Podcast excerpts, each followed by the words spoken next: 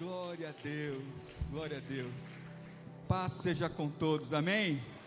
Que a paz esteja na sua casa, que a paz esteja na sua família, que a paz esteja onde você colocar a planta dos seus pés, em nome de Jesus. Glória a Deus, glória a Deus, glória a Deus. Pode sentar-se, queridos. Mais uma noite, não é uma noite comum porque tudo aquilo que o Senhor faz na minha vida e na sua vida é único. Vocês são únicos e essa noite é única. A bênção que tem para hoje, você precisa tomar posse, porque ela é para hoje. Assim como o maná era diário, o alimento era diário, a bênção é diária, a provisão é diária sobre a sua vida. Aquele que nos trouxe até aqui, ele é fiel para cumprir na minha vida e na sua vida tudo o que prometeu, amém? Toma posse em nome de Jesus. A palavra de Deus hoje está em Deuteronômio 28.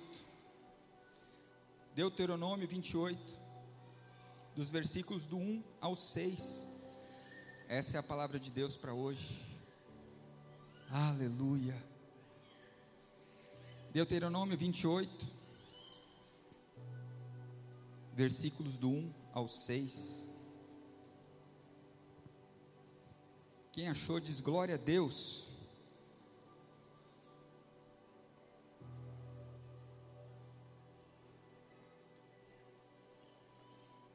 Deuteronômio 28, do 1 ao 6. Está aqui no telão também. Se você tiver sem a Bíblia, fique à vontade.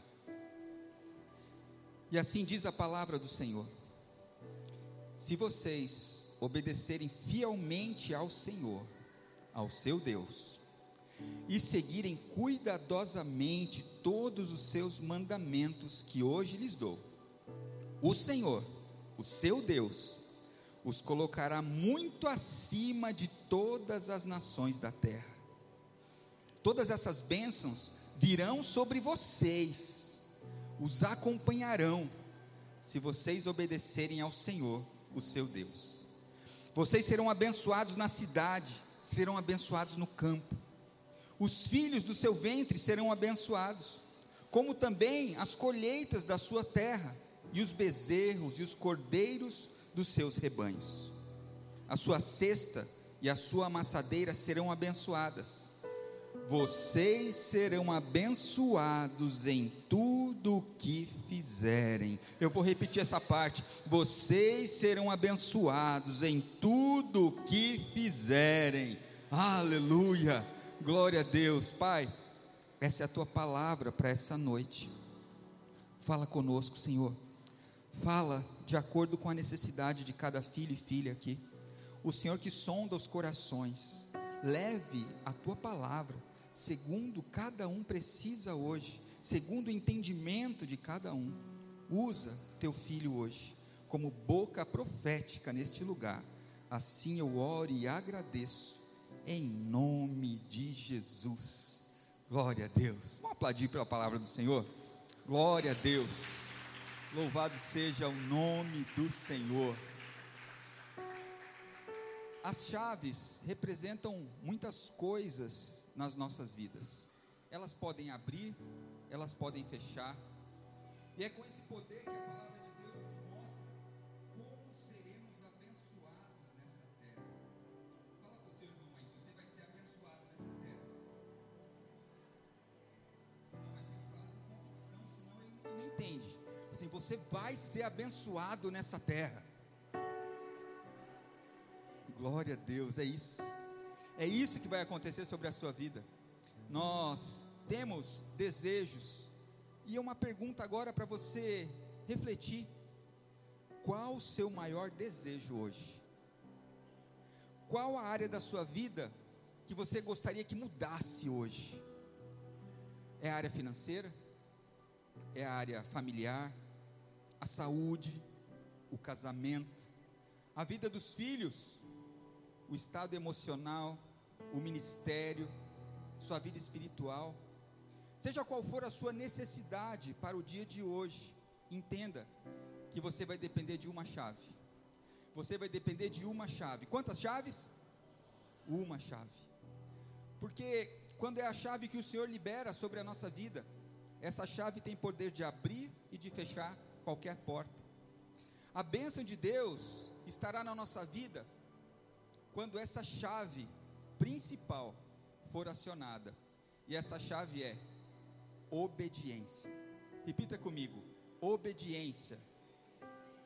De novo.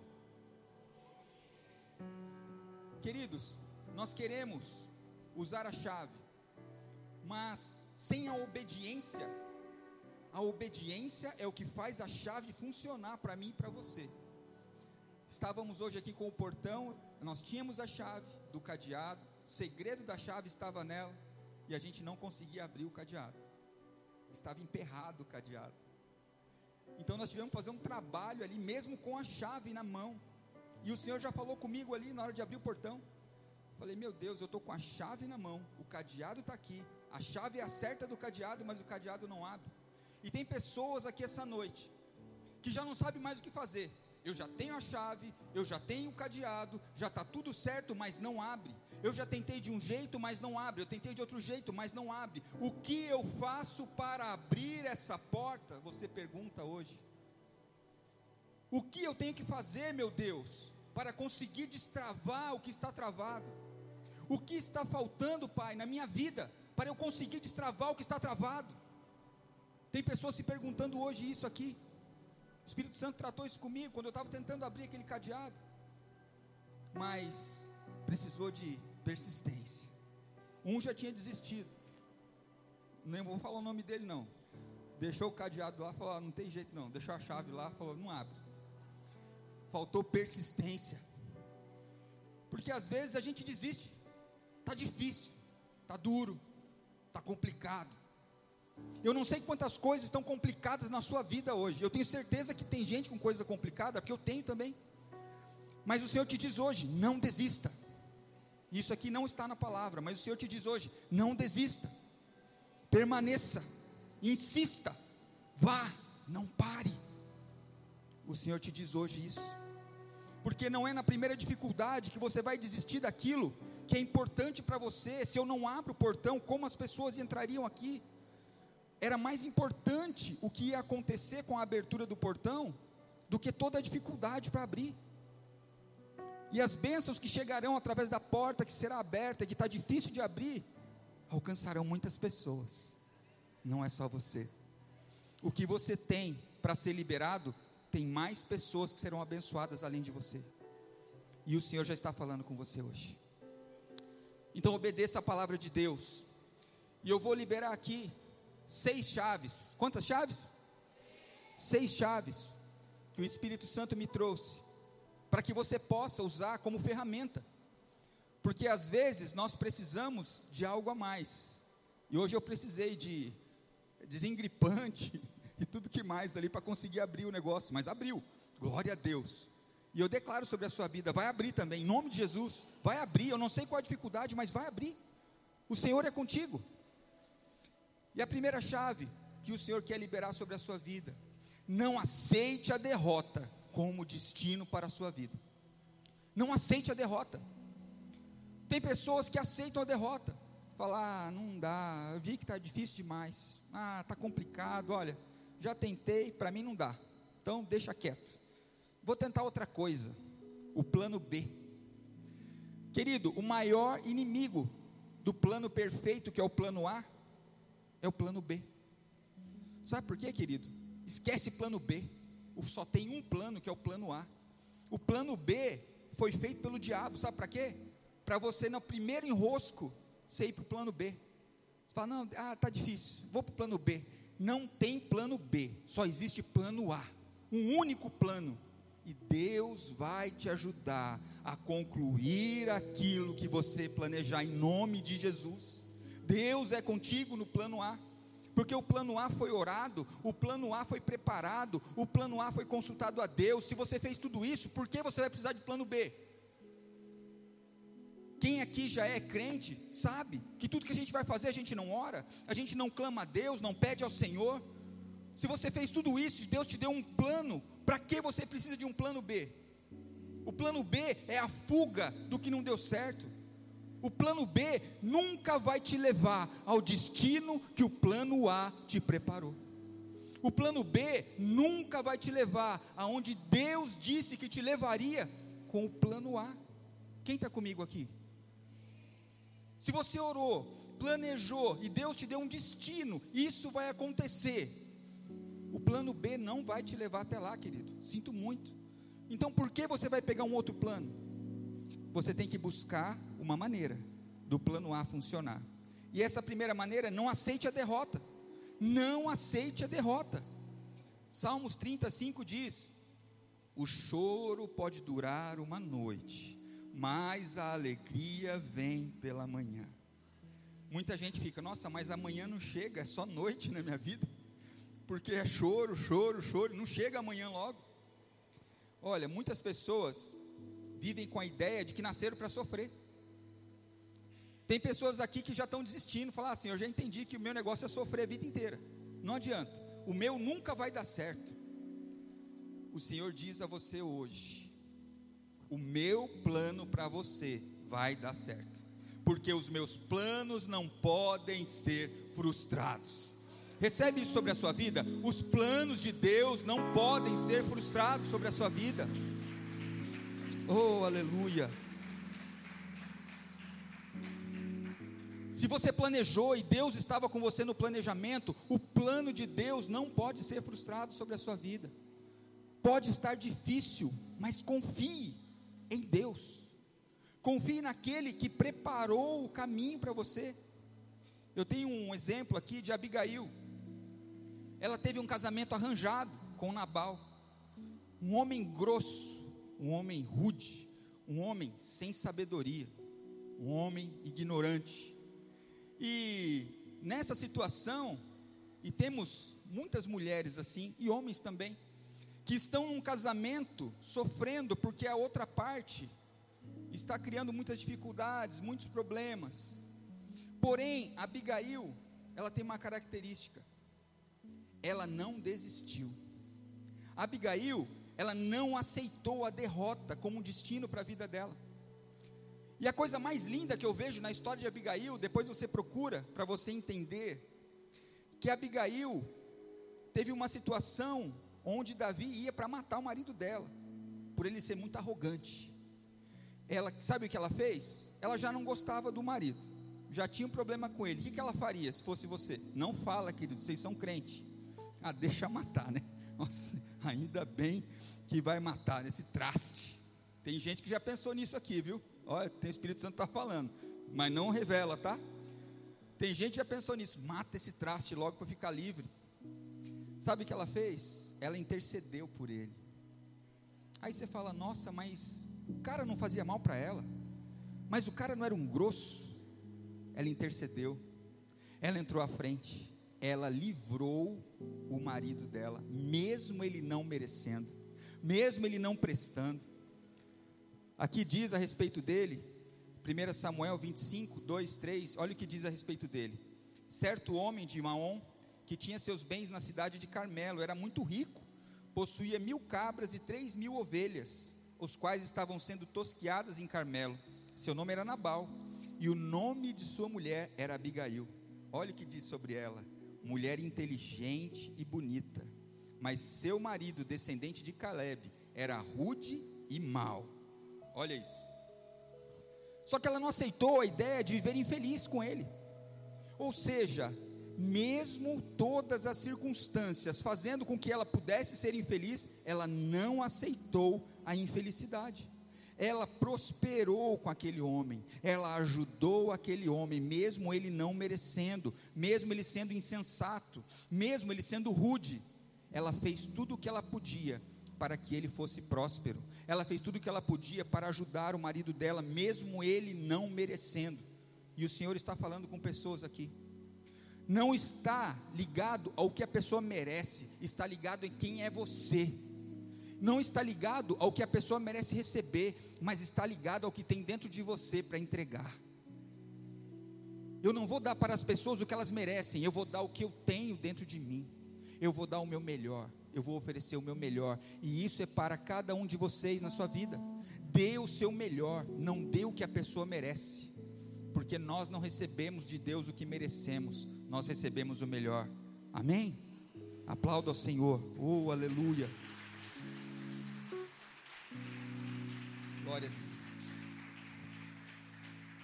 Aí você fala, nossa, mas que judiação, a pessoa sofrendo, faz tudo para o cara, o cara é um grosso, ignorante. Mas aí entra Deus na história. Quando a gente faz o nosso melhor, Deus entra em nossa defesa. Guarde isso. Quando a gente faz o nosso melhor, Deus entra em nossa defesa. E Deus entrou em defesa dela. Ele morreu sem Davi precisar colocar a mão nele e sem ela precisar colocar a mão nele. próprio Deus tirou ele da vida dela e deixou ela como esposa de Davi. Ela foi esposa de um rei. Ou seja, sofreu com ignorante, mas Deus viu o que ela tinha no coração, viu que mesmo diante daquela situação ela fazia o seu melhor, e o Senhor retirou ele da vida dela e colocou ela como esposa do rei Davi. Está entendendo o que Deus faz? Sabe o que, qual é o nosso problema? Nós temos vontade de fazer justiça com as próprias mãos. Ele é grosso, você é grossa. Ela é grossa, você é ignorante. E a gente vai ao invés de dar outra face, a gente vai devolvendo na mesma moeda. Enquanto você estiver fazendo justiça com as próprias mãos, a justiça de Deus não vai sobre a sua vida. Entenda isso. Enquanto você fizer com as suas mãos, a justiça de Deus não vai sobre a sua vida. Qual é a melhor justiça, a sua ou a de Deus? Pode responder. A de Deus. Se você quer que Deus entre na situação em seu favor, faça o seu melhor entregue o seu melhor, dê a outra face, não importa o que você esteja vivendo, dê a outra face, porque o Senhor, Ele vai exaltar aqueles que se humilham diante da mão dEle.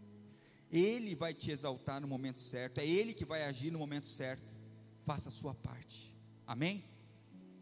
Então, esse foi o primeiro ponto. Não desista. Em segundo, não pense como os outros. Gálatas 5,9 nos diz: Um pouco de fermento leveda toda a massa.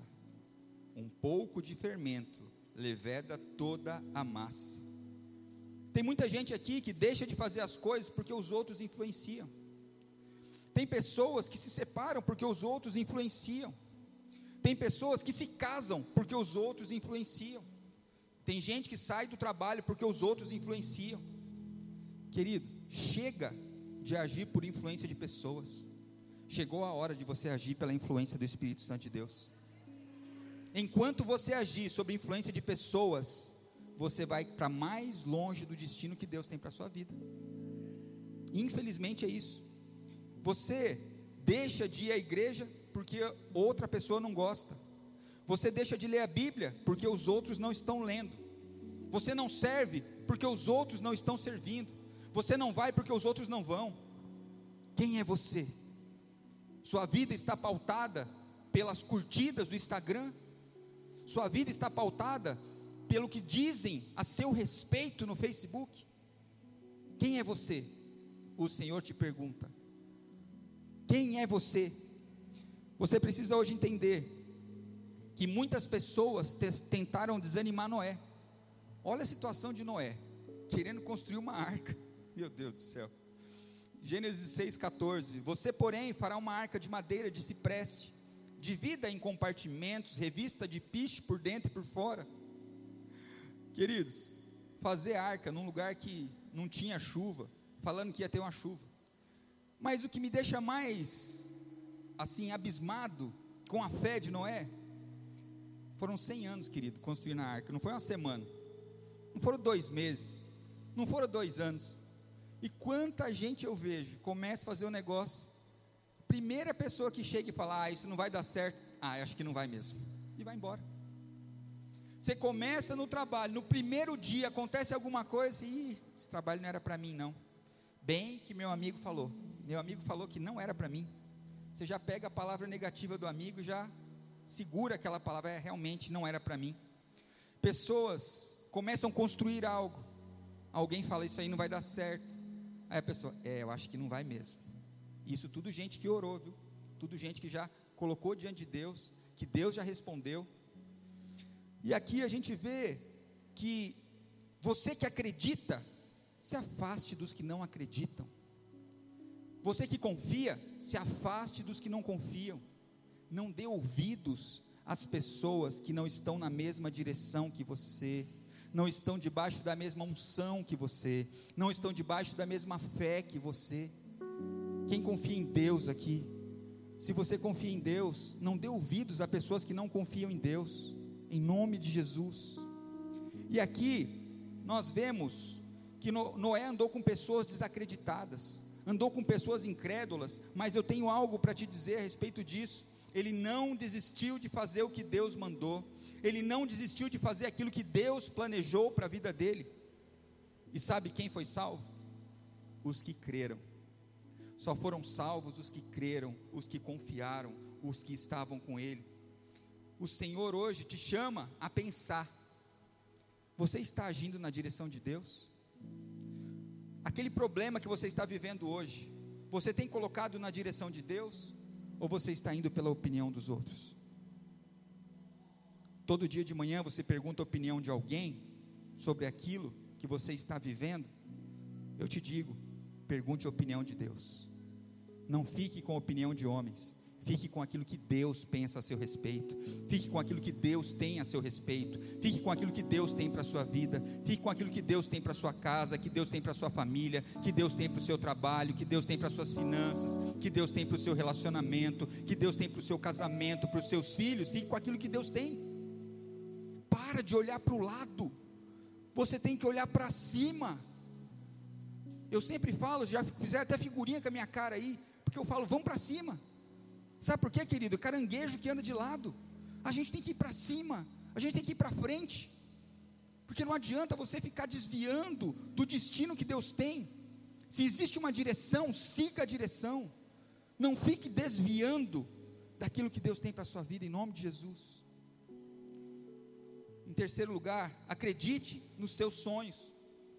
Marcos 11, 23 diz: Porque em verdade vos digo, Qualquer que disser a este monte, ergue-te, lança-te no mar, e não duvidar em seu coração, mas crer que se fará aquilo que diz, tudo que disser lhe será feito. Eu vou repetir: tudo que você disser lhe será feito.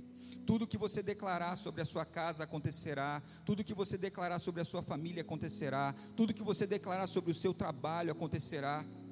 Declare, Use a sua boca, confie, acredite. Se você não acreditasse, você não estaria aqui agora. Agora, já que você veio até aqui, confie e haja segundo a tua confiança. O invisível só vai ser visível pela fé. O sonho não é apenas um sonho, porque o Senhor colocou esse sonho no seu coração, o Senhor colocou esse, esse desejo no seu coração. Lute por isso, lute por aquilo que Deus colocou nas suas mãos. Não desanime, em nome de Jesus. Acredite. Abraão é conhecido como o pai da fé por conta da sua atitude perante Deus. É a atitude que faz a diferença, querido. Não é a carteirinha da igreja. Carteirinha da igreja não faz diferença nenhuma. É a sua atitude diante de Deus que vai fazer a diferença na sua vida.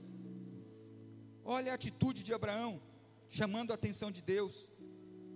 Depois dessas coisas, o Senhor falou a Abraão numa visão: não tenha medo, Abraão, eu sou o seu escudo, grande será a sua recompensa. Mas olha a atitude de Abraão. Abraão perguntou: Ó oh, soberano Senhor, que me darás, se continuo sem filhos, e o herdeiro que eu possuo é Eliezer, o Damasco? E acrescentou: Tu não me deste filho algum, um servo da minha casa será o meu herdeiro. Então o Senhor deu-lhe a seguinte resposta: Seu herdeiro não será esse um filho gerado por você mesmo será o seu herdeiro. Levando-o para fora da tenda, disse-lhe: Olhe para o céu, conte as estrelas, se é que pode contá-las. E prosseguiu: Assim será a sua descendência. Abraão creu no Senhor, e isso lhe foi creditado como justiça. O que está faltando para você acreditar no seu sonho? Qual a dificuldade em falar com Deus com intimidade? Qual a dificuldade você tem para falar com Deus? Fala, Senhor, estou aqui, estou fazendo a minha parte, mas eu preciso disso, me ajuda. Qual a dificuldade que você tem para falar com Deus dessa maneira?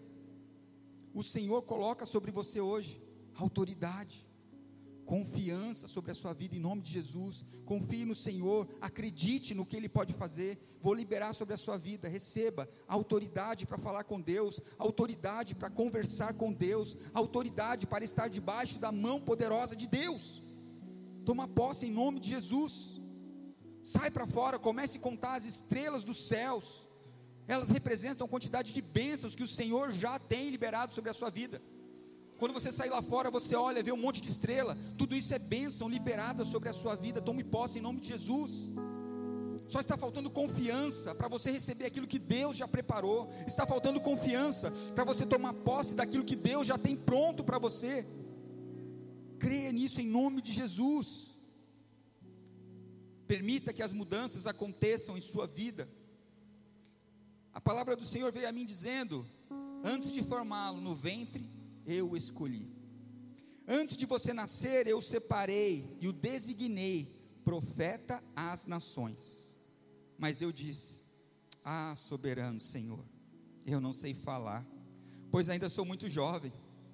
O Senhor, porém, me disse: Não diga que é muito jovem. A todos que eu enviar, você irá e dirá tudo o que eu ordenar a você. Não tenha medo deles pois eu estou com você para protegê-lo, diz o Senhor. O Senhor estendeu a mão, tocou a minha boca e disse-me: Agora ponho em sua boca as minhas palavras. Oh, aleluia! Aplauda ao Senhor por essa palavra, meu Deus.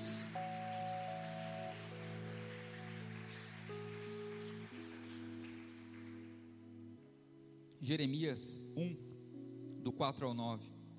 E eu quero te dizer: ninguém se sente preparado 100%, querido, para aquilo que Deus tem. Ninguém se acha capacitado o suficiente. Você deve estar se achando incapaz para essa missão que você tem. Você deve estar achando que você não está conquistando aquilo que você quer por sua incapacidade. Ah, eu não dou conta, por isso que não está dando certo. Ah, nesse trabalho tem que ser muito esperto, eu não sou esperto o suficiente. Nesse trabalho tem que ter muita agilidade, eu não sou ágil o suficiente. Naquele lugar eu não dou conta, porque essa pessoa tem que ter muito estudo e eu não tenho o suficiente. Ah, para andar naquele lugar tem que ter dinheiro, eu não tenho o suficiente. Para cantar tem que ter uma voz de veludo, a minha voz não é boa o suficiente. Para tocar tem que ser muito ágil, eu não sou o suficiente. Querido, quem diz que você é suficiente ou insuficiente, é o Senhor. Pois Ele que capacita, Ele que prepara cada um para fazer aquilo que Ele designou. E eu quero compartilhar com vocês. Quando eu fui direcionado para assumir essa igreja, eu me senti como Jeremias, incapacitado para a missão, despreparado, cheio de compromissos externos que iam atrapalhar a minha vida diante dessa igreja. Mas eu resolvi ouvir a voz de Deus. Eu permiti viver aquilo que Deus tinha para a minha vida, porque era Deus. Me prostrei diante dele e fui enfrentando cada obstáculo, cada dificuldade. E Deus foi dando direção: vai por aqui, faz isso, faz aquilo, abra mão disso, mude para lá, faça isso. E eu fui fazendo tudo aquilo que ele tinha para mim, eu fui fazendo. E hoje, eu sou pastor titular da melhor igreja de Pindamonhangaba. Olha isso, olha isso aqui. Mas não é, se fosse só isso, se fosse só isso, estava bom. Mas é a igreja que tem o povo mais abençoado de Pindamonhangaba, que são vocês. Queridos, eu permiti eu me permiti viver as mudanças de Deus para a minha vida. Eu quero saber o que, que Deus já colocou para você mudar na sua vida e que até agora você resiste. O que é que Deus já falou para você mudar na sua vida e que até agora você continua resistindo em mudar? Enquanto você não obedecer à voz de Deus e aceitar a mudança para a sua vida, enquanto você não se permitir, você não vai viver o extraordinário de Deus. Deus tem coisas extraordinárias para a nossa vida, mas depende de você se permitir mudar se permita mudar, em nome de Jesus. Eu declaro sobre a sua vida hoje coragem para mudar, coragem para avançar, e que o Senhor vai te direcionar em todas as dificuldades, o Senhor vai te dar todos os recursos necessários para que você possa mudar e ter a sua vida diferente. Faça aquilo que Deus tem para a sua vida em nome de Jesus. Vai ter obstáculo, mas Deus vai te ajudar. Vai precisar de capacitação, mas Deus te dará. Vai precisar de recursos, Deus proverá. Depende de pessoas, Deus moverá. Vamos para cima em nome de Jesus. Toma posse. Tudo que é necessário, Deus faz. Você precisa de recurso? Deus é o Deus que provê. Deus é o Deus que move pessoas, movimenta o que é necessário. Se está dependendo de alguém, creia que Deus move essa pessoa, não depende de você. A sua parte é aceitar a mudança e se permitir mudar. Pega essa chave sobre a sua vida em nome de Jesus. Sabe por quê, queridos? Enquanto você não aceitar mudança, nada vai acontecer na sua vida. Entra campanha, sai campanha e nada muda. Entra ano, sai ano e nada muda. Porque você não quer mudar. Não é porque Deus não quer mudar, é você que não aceita a mudança. Você quer mudar, mas tem que ser do seu jeito. Você quer fazer, mas tem que ser do seu jeito. Deus te diz agora: é do meu jeito, não é do seu jeito. Não precisa dar receita para Deus fazer nada para você. Deus sabe o que vai fazer. Porque o que faz em você afeta todos ao seu redor. Você já pensou nisso? Tudo que acontece na sua vida afeta todas as pessoas que estão ao redor de você. Por isso, precisa de Deus que enxerga todos, que ouve tudo e que sabe a necessidade de cada um. Se permita em nome de Jesus. Quinto, elimine o que pode roubar a sua força. Oh Deus. Por isso, naquele dia, Moisés me jurou: certamente a terra em que você pisou será uma herança perpétua para você e seus descendentes. Porquanto você foi inteiramente fiel ao Senhor, ao meu Deus, Pois bem, o Senhor manteve-me vivo como prometeu. E foi há 45 anos que ele me disse isso, que ele disse isso a Moisés, quando Israel caminhava pelo deserto. Por isso aqui estou hoje, com 85 anos de idade. Ainda estou tão forte como no dia em que Moisés me enviou. Tenho agora tanto vigor para ir à guerra como naquela época. Josué 14 diz essa, essa palavra. Sabe por que as pessoas não conseguem terminar o que começam? Por causa da falta de esforço. Sabe por que você tem um monte de coisas que não foram concluídas na sua vida? Faltou esforço. Você pegou o primeiro obstáculo e agarrou ele, mas a falta foi a de esforço, não era o obstáculo. Quando tem um obstáculo à frente, você põe mais força que você supera. Quem dirige sabe como é. Você vem com o carro em quarta marcha, começa a subir, está difícil, você põe terceira marcha, continua difícil, você põe segunda marcha. Se estiver difícil demais, você põe primeira marcha. Ou seja, você aumenta o esforço. Você vai, quanto maior o obstáculo, quanto maior a montanha, mais você aumenta o esforço. E se em primeira não der, engata ré que vai. Queridos, o esforço tem que ser aumentado. Se você está enfrentando obstáculos, aumente o esforço. O Senhor diz a você hoje. Muitos cristãos não leram a Bíblia toda por causa da dificuldade de ler. Falta esforço. Começam o trabalho, logo desanimam, perde as forças nos primeiros obstáculos.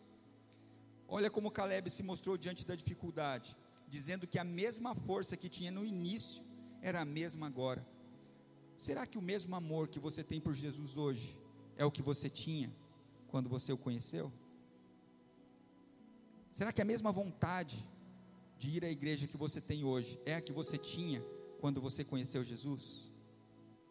No seu relacionamento, o seu esforço para fazer o relacionamento dar certo é o mesmo que você tinha quando você conheceu o seu marido, a sua esposa, o seu namorado, namorada?